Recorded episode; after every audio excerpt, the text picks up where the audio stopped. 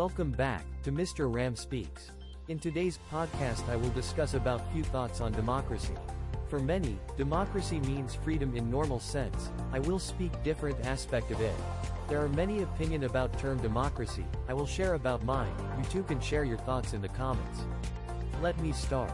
Is democracy another name for interference? I am not referring to the political goings on. I am confining myself to the socio-economic scene. But I do realize our movement has been retrograde in every sense. To put up a thought I will bring one instance in front of you, for that. Let me go back to my school days. It was the practice in those days for the headmaster to teach us, the SSLC students, English lessons. It was a board high school, that is, run by a district board. But on quality our headmaster never compromised. There were occasions when he appeared to be too harsh. Yet hindsight tells me that he was right. We the teens did need some reining in. Contrast this with the present day when there is a scramble for pass at any cost. Don't the students realize that a certificate is just not enough and merit is many layered? I studied in a Telugu medium school and moved on to English at college level. Years later when I was teaching journalism in a postgraduate institution, I was surprised when some students desired to have notes. This fixation with rote and memory has robbed us of creativity. To the best of my knowledge memory was an asset when recorded literature was non-existent. Not in these days when we are just a click away from knowledge. Here again a note of caution is necessary. Surface level exposure will not do. We have to delve deeper. But these days on every issue we form hasty judgments, or borrow someone else's and pretend to be know-alls. A more reprehensible practice is interference. Interference for a good cause also carries the risk of censure from the neighbor, or worse.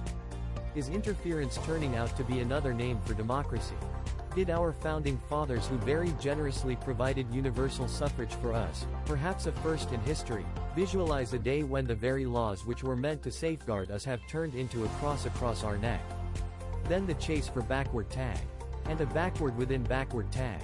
The reservations were provided, the wise say, to create a level playing ground for the ones who had lost out on opportunities. In the US it is called affirmative action. It is time we shed our backward tag and affirm our desire for progress in the right direction. This, I hold, is interference for the right cause. Now that elections are announced for the Karnataka Assembly elections the heat is on, besides the summer heat. All kinds of ruses are used to lure voters. On the flip side even ordinary people who have no political stakes are put to inconvenience. There are checkposts everywhere and vehicles are stopped for random checks.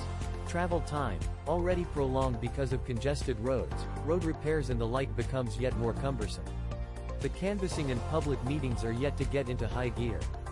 Once it happens it is additional entertainment for the kids and so much nuisance for the elderly. All this is not to deprecate the process itself. We need to go less on rhetoric and in freebies too. As things stand the urban apathy may tilt the scales. The national versus the regional, not to mention the new entrant AAP make for colorful show. Yes, it is a circus in one sense but a show to beat all shows. Well this is all for the day, see you next time, till then take care, bye.